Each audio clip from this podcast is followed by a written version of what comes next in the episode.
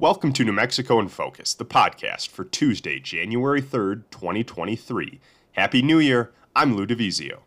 I hope everyone had a safe and enjoyable holiday season.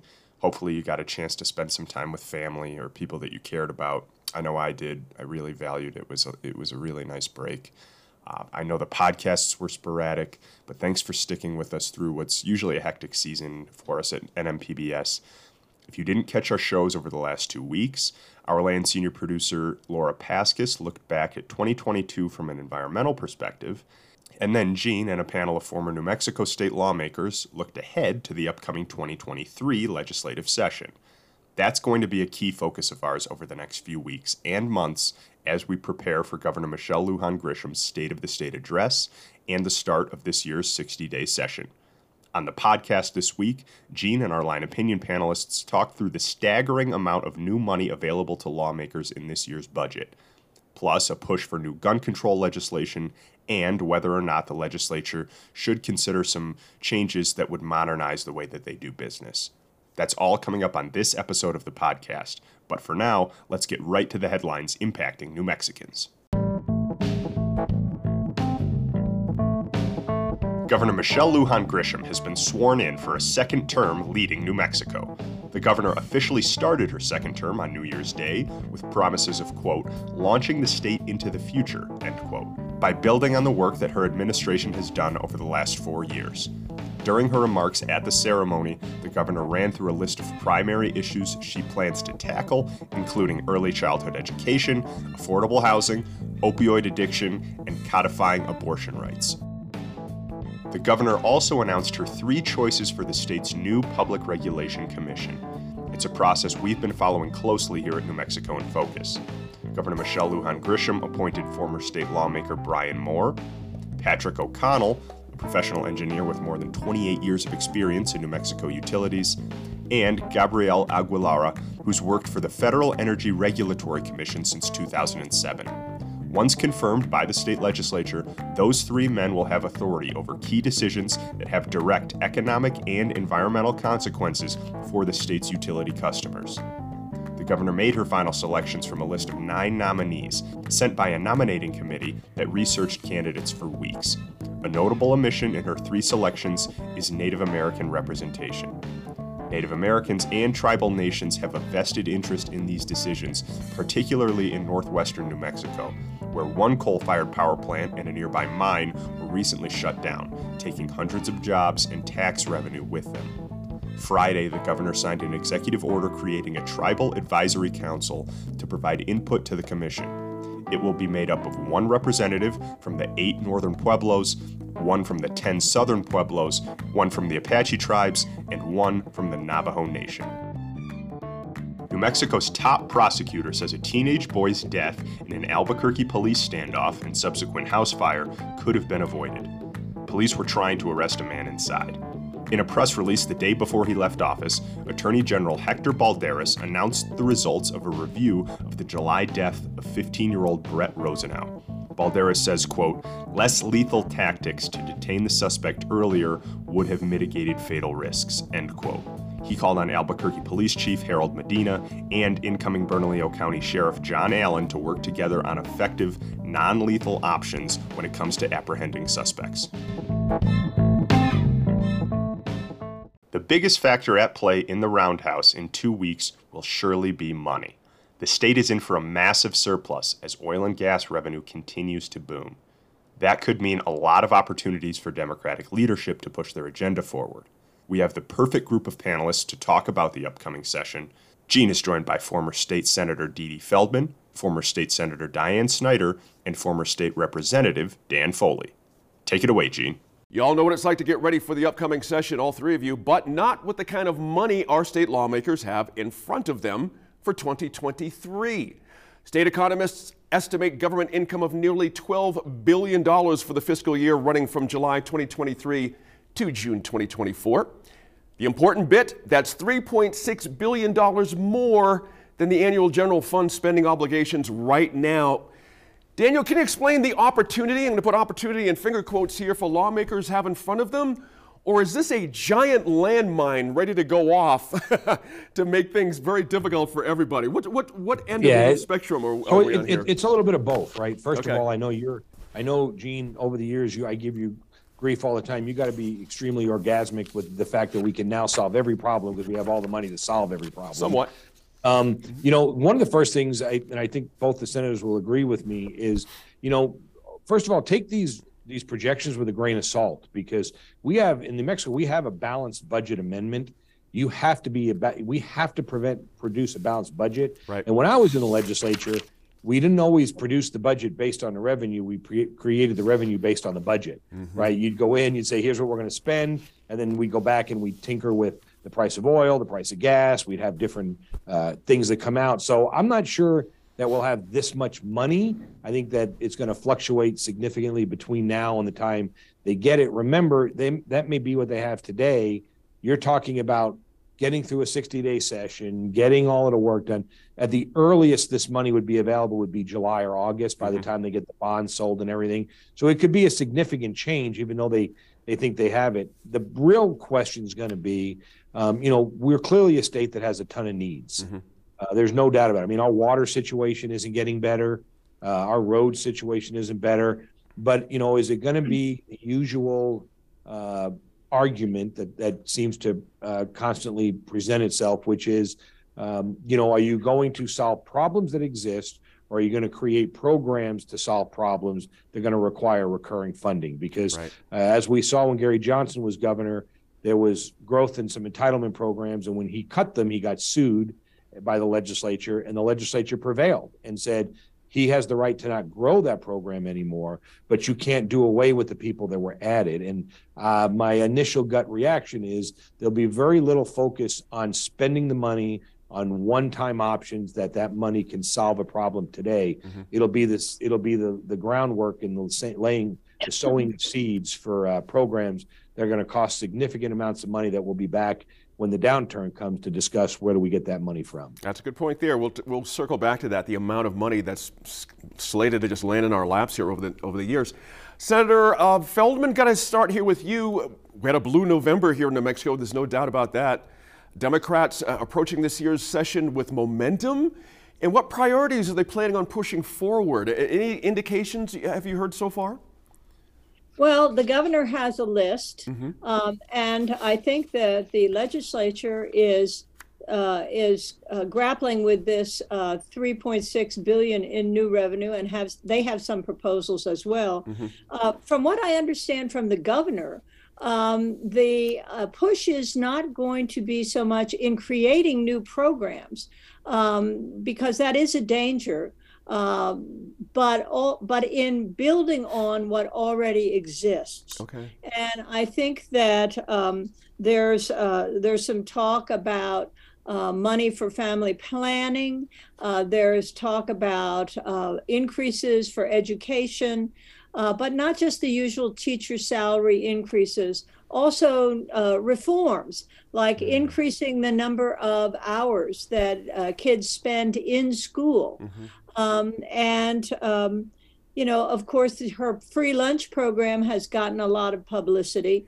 Uh, that is uh, that is something I think that uh, that merits uh, some consideration, particularly since the state is going to be um, uh, reacting to the uh, the withdrawal of federal money or the end uh, of ah. federal money from COVID. Right. Uh, you know, there, there were a lot of uh, TANF monies. There were a lot of uh, Medicaid monies that came to the state during mm-hmm. COVID that will end.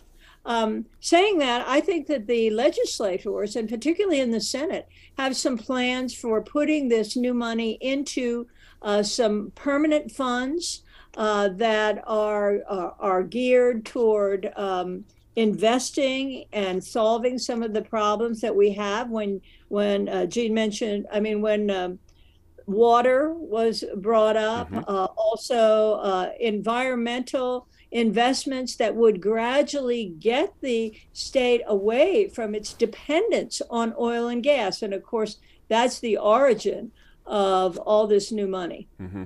Interesting, uh, Senator Snyder. I'm glad Senator just mentioned uh, oil and gas. 40% of this money is coming from oil and gas. And here we are having a lot of elected folks saying we need to get away from oil and gas. It's a classic New Mexico dilemma. But I, I guess my question for you is for Republicans, it seems like there's a particular challenge coming up here. You've got excited Democrats coming in with numbers and a plan. And, and, and, I'm curious where you think Republicans might be on how this all sort of unfolds over the session. Well, things, Gene.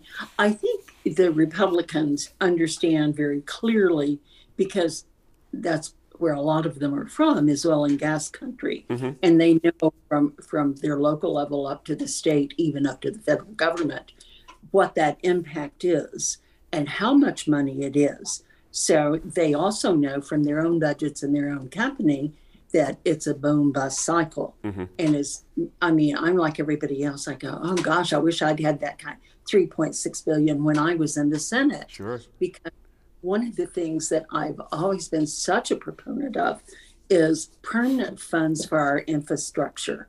And, I, and infrastructure has grown now to mean not only roads and bridges, which, by the way, we're still right at the bottom of the uh, pa- pile for the safety of our bridges. And don't be confused that it's just crossing the Rio Grande. Mm-hmm. It's every little arroyo that is a bridge going over it that on, on rural highways and that's how you get fire trucks to your get your emergency vehicles mm-hmm. so we have in the last couple of years have looked at that a little bit and done some work but we're also infrastructure is also the um, internet the uh, world wide right. web it's that impacts and you take those areas and infrastructure is not just somebody playing games on their computer or emailing.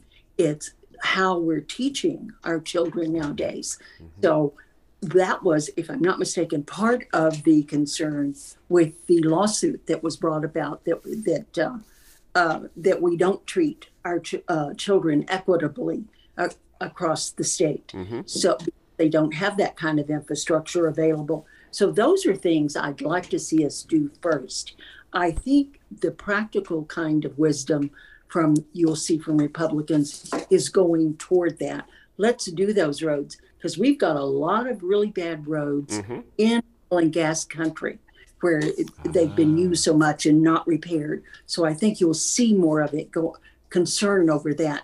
Then moving because I have to tell you here in Albuquerque we could certainly do with some improvement.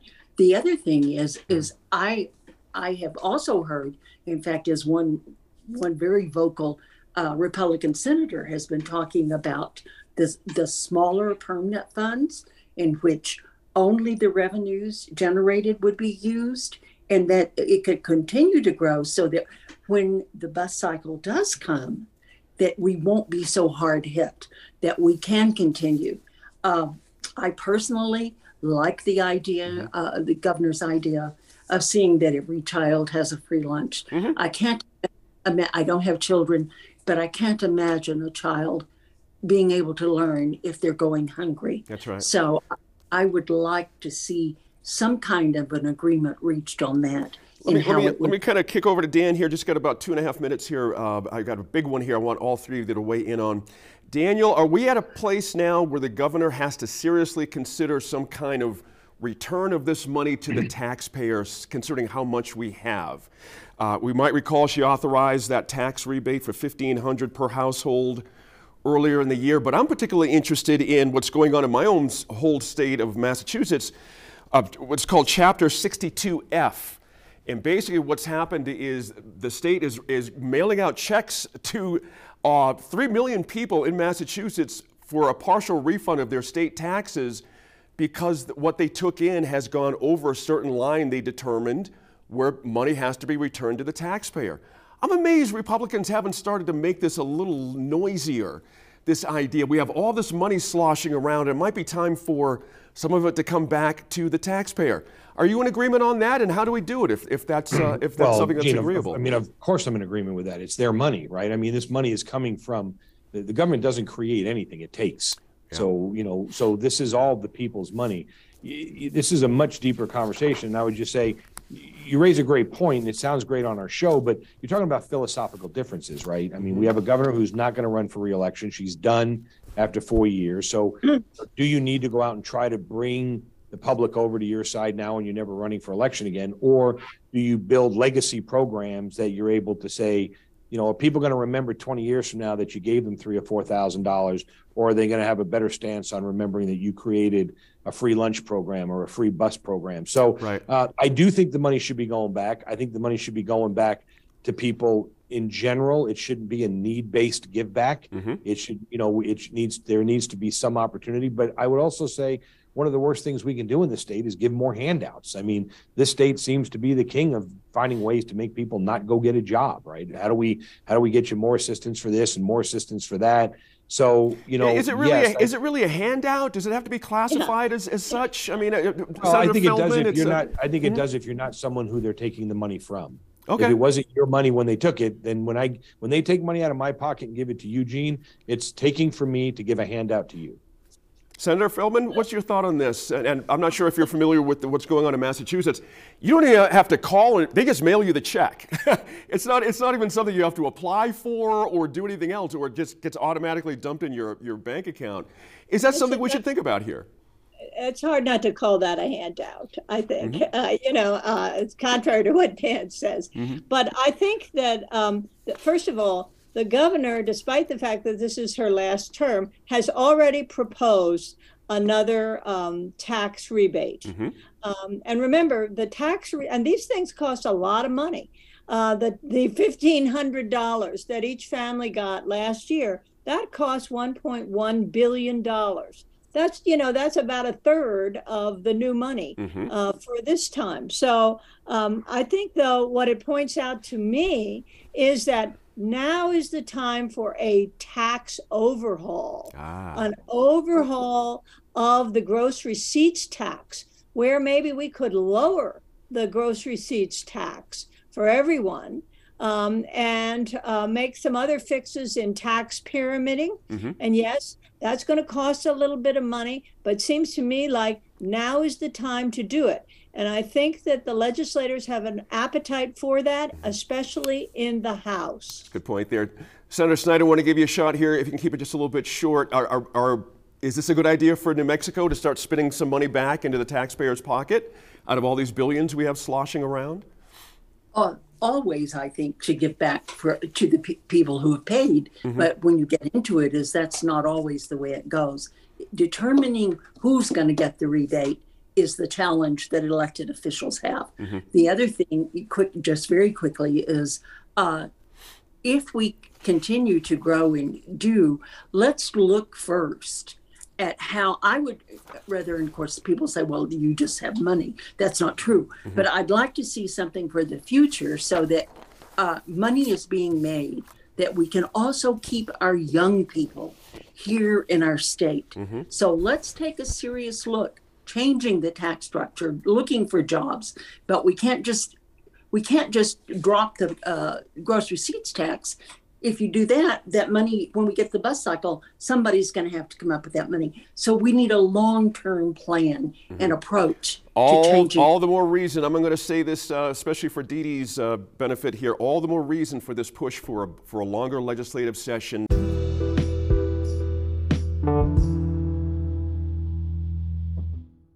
Lawmakers will have a lot to consider during their 60 day assignment in Santa Fe.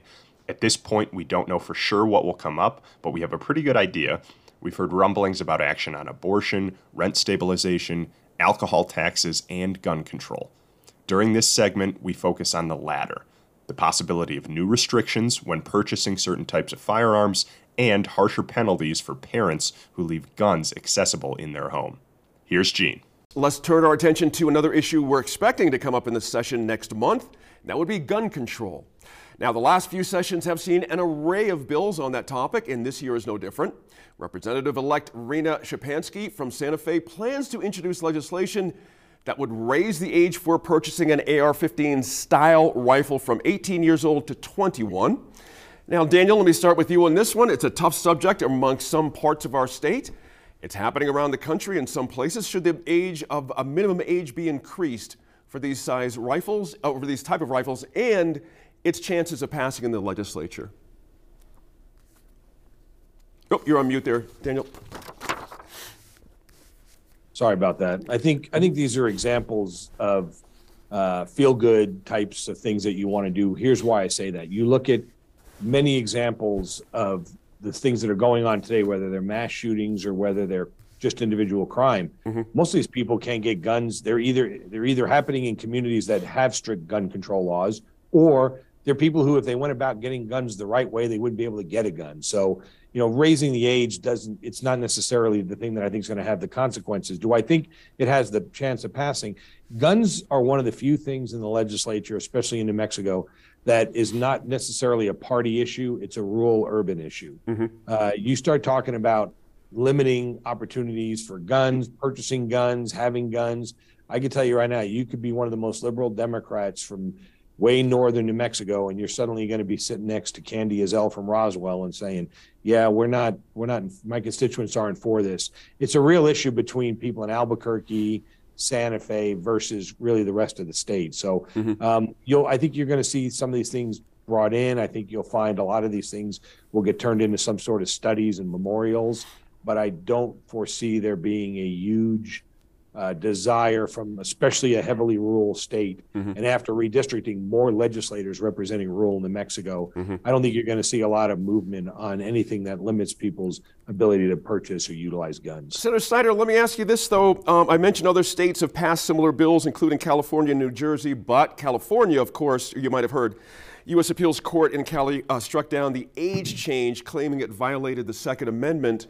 Um, and we have the Benny Hargrove Gun Safety Act here locally expected to be reintroduced this year by Representative Pamela Herndon. That's the firearm storage bill, make it a crime if a child gains an unauthorized access to a gun. These things are difficult, aren't they? They're hard to get a hold, a majority opinion on. But I'm, curious on, on the uh, AR-15 type ban or age, raising the age limit. Are you with Dan on this? Uh, not, not a viable idea at this point? Well, I very much agree with Dan that it's and it's not even at this point. Mm-hmm. I think it, that the bottom line is is you can raise the age, but the people who follow the law are not the ones that laws help. Mm-hmm. Uh, I don't see it stopping in any way. I think that just because I have, I mean, we didn't see drinking, illegal drinking go down when we raise the age on on what legalized drinking. Mm-hmm. Uh, I just think that two things: we still need education on how to look at and and have a gun in your home. Um, I've been because of a number of different reasons. I myself have been looking to see what the options were for me and talking to friends who have them and I and the education part. Mm-hmm. But I I don't think everybody looks at that first. They just say, something happened, I want a gun. They go out and they find one. And I think it's just like drugs. If you want a gun, you can find one. So I'm not sure that just saying that you have to be two years older or three years older is going to buy a gun is going to actually stop people getting guns. Mm-hmm, mm-hmm. Senator Feldman, let me get you in on this. In the Benny Hargrove Act as well, I should mention the proposed law doesn't specify how a gun should be stored, but says gun owners could be fined $1,000 for storing a weapon in a way that would allow a minor to gain un- unauthorized access. Not quite sure how one would determine that beyond walking into somebody's home and determining this. But in the overall, Senator, are, are you anticipating some kind of movement on guns? In weaponry here in New Mexico, or, or are we sort of just posing here, as they say? Some no. Okay. I am expecting some uh, some action this time. When you have a 20 seat majority in the New Mexico House for the mm-hmm. Democrats, I think you can uh, can expect something. And I think the Benny Hargrove Act is a likely one to pass. Mm-hmm. Uh, it makes sense. Uh, that uh, gun owners should uh, store their weapons safely in mm-hmm. gun safes or with trigger locks um, and that their children should not have the easy kind of access that has led to uh, school shootings.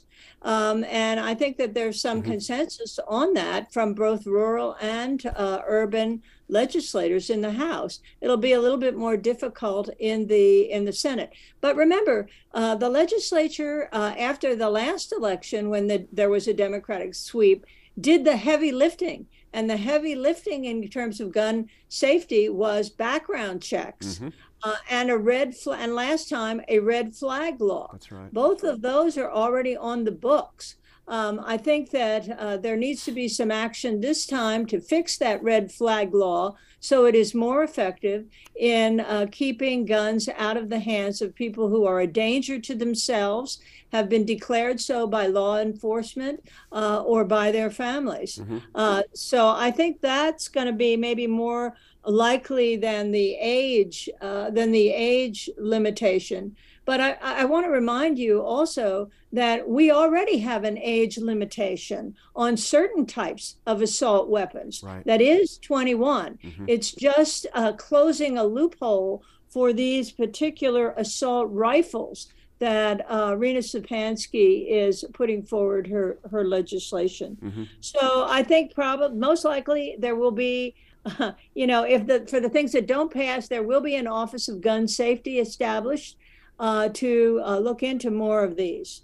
Hmm. I hadn't heard that. That's interesting. I wonder how that would work too. I'd like to see the details of that. Daniel, interestingly, right here in the uh, area here, partners in the Albuquerque Metro Crime Initiative, they prepared a round of bills for the session targeting issues like gun violence, narcotics.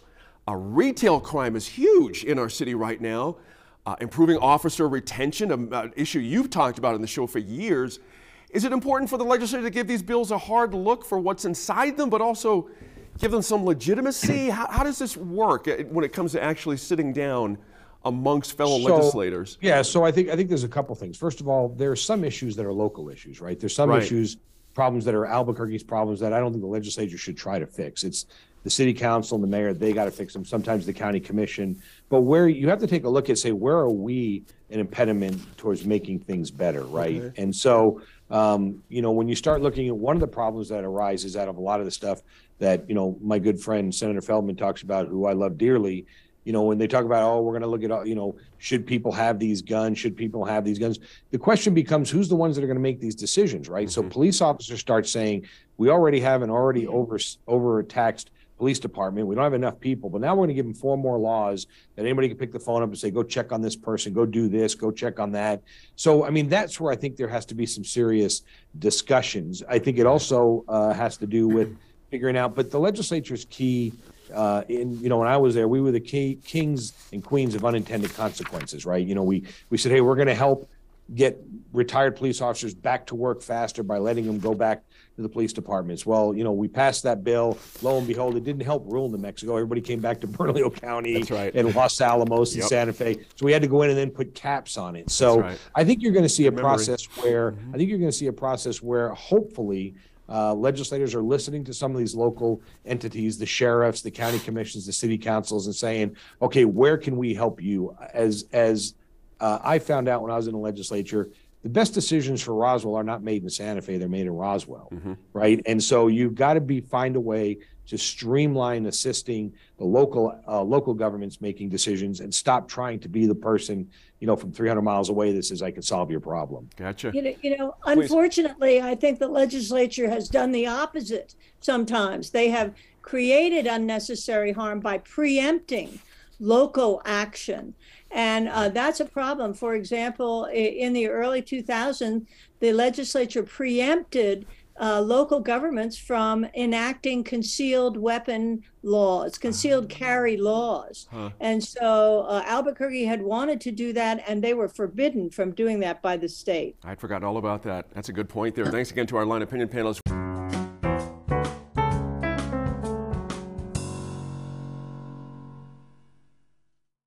In our last segment of the podcast today, Gene and the panel get into the idea of modernizing the state legislature. It's something we've talked about before, both on the show Friday nights and here on the podcast. This week, our panel of former lawmakers adds some nuance to that conversation. Here's Gene.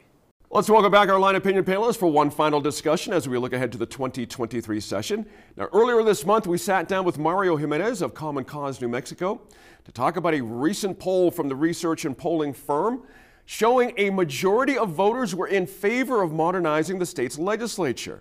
That could mean things like lengthening the, lengthening the session past the 30 and 60 day mark, hiring full time staff for elected officials, and the biggie, Senator um, Snyder, I'll start with you, paying lawmakers a salary.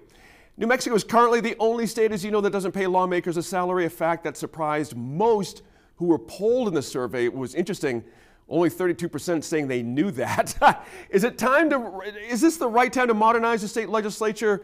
Giving all the other things that are out there in the air. We have the money to do it, we have the will to do it, we seem to have a desire from the public to do it. Do we have a moment here? Is this the time? I think so. And, mm-hmm. and it makes me think. I remember back when we tried to raise the per diem. All right. And the, and the way that the men, it had to be written was the legislators per diem shall be no more right. than that of the city of Santa Fe. Yes. And so people thought we were con, you know, containing that it couldn't go.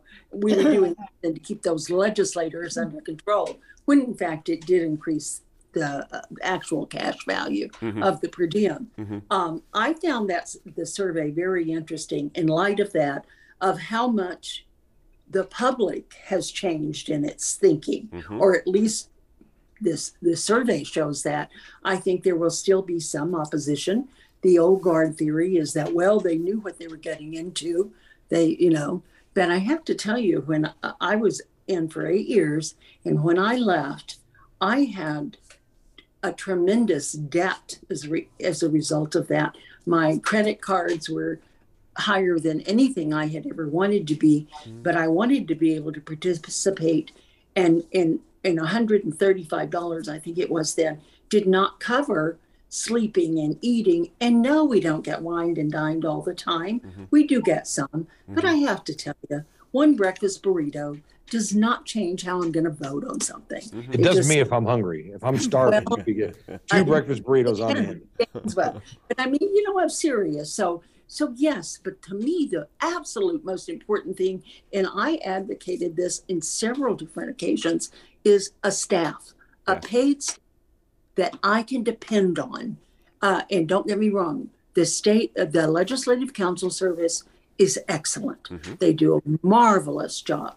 But I want some, they have to serve all 112 of us. So I, I would like to have someone that worked. We even put in a bill one time that said, or, or, discussed it maybe, that we would share in the same way we Republicans have always used to share secretaries, is that would one staff person to take care of two legislators. Right. Anything to help us do a better service to our constituents. Let me let me ask uh, Dan, let me ask Dan that very issue. I mean, it, during your time, how would things have been different if you had a full time staffer? Would it have been appreciably better, or? No, I don't think it would have been for me. I was fortunate enough that I owned a business in Roswell. My sign was outside the business, but I did have a full time person that worked for me that I paid who spent she probably spent 70% of her time dealing with constituent stuff. If it wasn't for her i wouldn't have been able to do the things i do. Um, you know so it's it's important. I mean people don't it's not easy to get to santa fe and schedule the time to get into a committee meeting. And um, you know it's also not it's also would be helpful because you know the number of phone calls i remember one time getting a phone call uh, you know and there's a difference again between rural and urban new mexico. You know up here when I moved to Rio Rancho in Albuquerque, legislators are sort of thought of like city mm-hmm. councilors. Where I lived in Roswell, legislators lots of times were thought of congressmen. I right. remember getting a call one time yep. and some some older gentleman yelling at me about why my staff isn't doing what they need to do and my staff should be more on it. And he sent me a letter and he can't believe that his taxpayers are paying my staff. And I said, hold on a second, let me let you talk to my chief of staff. And I handed the phone to Josh, who was four years old at the time. And Josh was like, hello, hello. And the guy, the guy was like, the guy was trying to have a conversation with my four-year-old son, and I had to explain to him there was no staff. There was the that's right. You're, when you're sending it, you're sending it to my home and to my emails. So I, I think before we look at paying people, before we look at because at the end of the day, the, the million dollar question is, what do you pay them, right? I mean, fifty thousand dollars a year. I can tell you right now, I don't know many business leaders, lawyers, doctors, teachers that are going to quit their job for fifty thousand dollars a year to be a legislator. Do you pay them two hundred seventy-five thousand a year? Mm-hmm. I don't know, right? What is the mm-hmm. right number? Florida has kind of an interesting concept where they pay them. I think it's now like fifty thousand a year, and they're allowed to have a job. But you have to file your job with the state. You got to let right. the legislative ethics committee know who you are, and they have staff. They have an they have a hometown office um, that they have their staffers work in and they get a budget and all of that stuff. So I would imagine some sort of a hybrid may come up. But at the end of the day, you know, I don't think our state's that bad off that, you know, we get 112 knuckleheads together for 30 days one year and 60 days the next, and they get to go home and live amongst the people and have to answer for their their uh, their decision making process. I think to some level, our system seems to be pretty good. The last thing I would say is we talk about getting people to run. Last time I checked, every couple years in the House, there ain't there aren't there are not a lot of races that are going unopposed. Yeah. Somebody's got it. Somebody's got a primary. Somebody's got it, some incumbents being challenged. So it's not like we're lacking the ability to find candidates to run. So I, you know, I think I think we're in a unique situation, and sometimes for our state, the answer may not be changing it. I let me ask Senator Feldman about that because the public, according to the 800 plus that were polled by Research and Polling, they have a very different opinion about this than what Dan just sort of laid out there. How should we internalize what this poll is asking? What, what is the marketplace asking for, so to speak? Well, first off, uh, let me issue a disclaimer in that I do work some sometimes for Common Cause New Mexico. Mm-hmm. Uh, That's so, it. No credibility, Dede. You got none. You can't answer so this I, question. So I knew about this poll before. Mm-hmm. You know, it used to be that the assumption among legislators was that the public would oppose paying legislators right. because they don't like politicians. They don't want to pay politicians. Um, but what uh, what we found is that every year um, as New Mexico languishes last in terms of uh, employment, last in terms of poverty, mm-hmm. uh, and inability to solve some of these intractable problems, every year we've seen the um, the support, public support for modernizing the legislature go up. That's right. Um, and it, it has done that uh, for a number of years. And now I agree with Diane. The time has come. It is the right thing to do to provide adequate staff and uh, resources to legislatures so that they can do their job, so that they can uh, serve their constituents. Mm-hmm. Um, I'm with Di- I'm with Diane. Uh, when I was in the New Mexico Senate, um, I spent my campaign funds to survey my constituents to find out what they wanted. Wow. That should be a function of uh, of every legislature, and they should be paid to do it. Um, but they but they aren't now. Only the people who can afford to subsidize their own service serve in the New Mexico legislature, and that is a certain age group. Yeah. Uh, there are many people that are retired. Uh, there are many people that you know, have full time jobs or businesses, uh, lawyers, realtors, insurance guys. Um, not so much uh, the ordinary Joe from uh, from New Mexico. Senator, uh, uh, are, are, is our system set up to be able to deal with a $12 billion budget? Meaning we have a lot of money coming into the state and we're supposed to be doling out money you know, in a way that's coherent and benefits people. Is that really possible in our system as we have it now? not according to the legislators themselves. Uh, in addition to this poll, mm-hmm. there was another survey taken of legislators by the Bureau of Business and Economic Research out of UNM. And it was the subject of a hearing uh, at the Courts and Criminal Justice Interim Committee. Mm-hmm. And uh, legislators were surveyed, and they uh, the, the ma- majority of those surveyed said, We do not have enough time to become experts on roads and infrastructure and understand what the implications are right. of spending $12 billion. We need to develop expertise. We need some professional staff that can um, that can provide constituent services as well as becoming an expert on certain subjects. That's what every legislator dreams of to become an expert in That's taxes right. or to become an expert in healthcare judging by the comments you hear on national television all the time, we have a full time group in Washington, D.C., and I wouldn't classify most of them as experts on anything. So I'm not sure. Is that a good enough reason someone, not to do anything, though, Dan? I mean, about I don't think the system or? is that broken here. But, I don't think the system is that broken, Gene. That, well, let, let me let me let me put this out there to Senator so Snyder. Let me, just, let me just say this to you before you go, Senator Snyder. I, I think having a, a, phone poll is one thing. Mm-hmm. I think if you put this thing out for a vote, it will die a horrible death as a constitutional amendment to pay legislators. I think you're going to have to do exactly what Senator Snyder said, which is we will pay them no more and you'll have to trick people into voting for it. I think people like to answer polls when it comes time to action. They're not going to vote to put people to work and pay them sixty, seventy thousand dollars a year. Senator Snyder, you have about 20 seconds if you had a thought there. Okay, I was just going to say mm-hmm. that don't compare the New Mexico legislature and reasons to not do this with Congress because over the years I've worked a lot with Congress and I know that they have staff people who are incredible in their subjects. And we have plenty of smart people that could be very good staffers here. And we don't need a know? constitutional amendment, Gene, to have staffers. The legislature can make a decision to do this staffing without going. I think the out to vote. Common Cause That is- folks mentioned that, that there might be some action on that this session because that is a separate thing you can kind of carve out. Got to say thanks again to you guys as the line panel as always this week. Now be sure to let us know what you think about any of the topics the line covered on our Facebook, Twitter, or Instagram pages. And catch any episodes you may have missed on the PBS video app on your Roku or smart TV.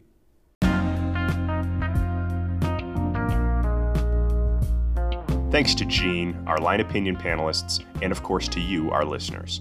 Don't miss New Mexico in Focus this Friday night at 7 o'clock on NMPBS. Gene sits down with Albuquerque Mayor Tim Keller for an exclusive interview about the city's Housing Forward initiative and the wider housing crisis facing New Mexico's largest city. You won't want to miss that one. Again, that's Friday night at 7 p.m. on NMPBS. Of course, if that time doesn't work for you, we always repost the show on our YouTube channel so you can watch it there too. Also, keep an eye on our social media pages. That's Instagram, Facebook, and Twitter for updates throughout the week and for previews leading up to our show on Friday nights. Thanks again, everyone. I'm senior producer Lou DiVizio for Tuesday, January 3rd, 2023. This is New Mexico in Focus, the podcast. Have a great week, everyone.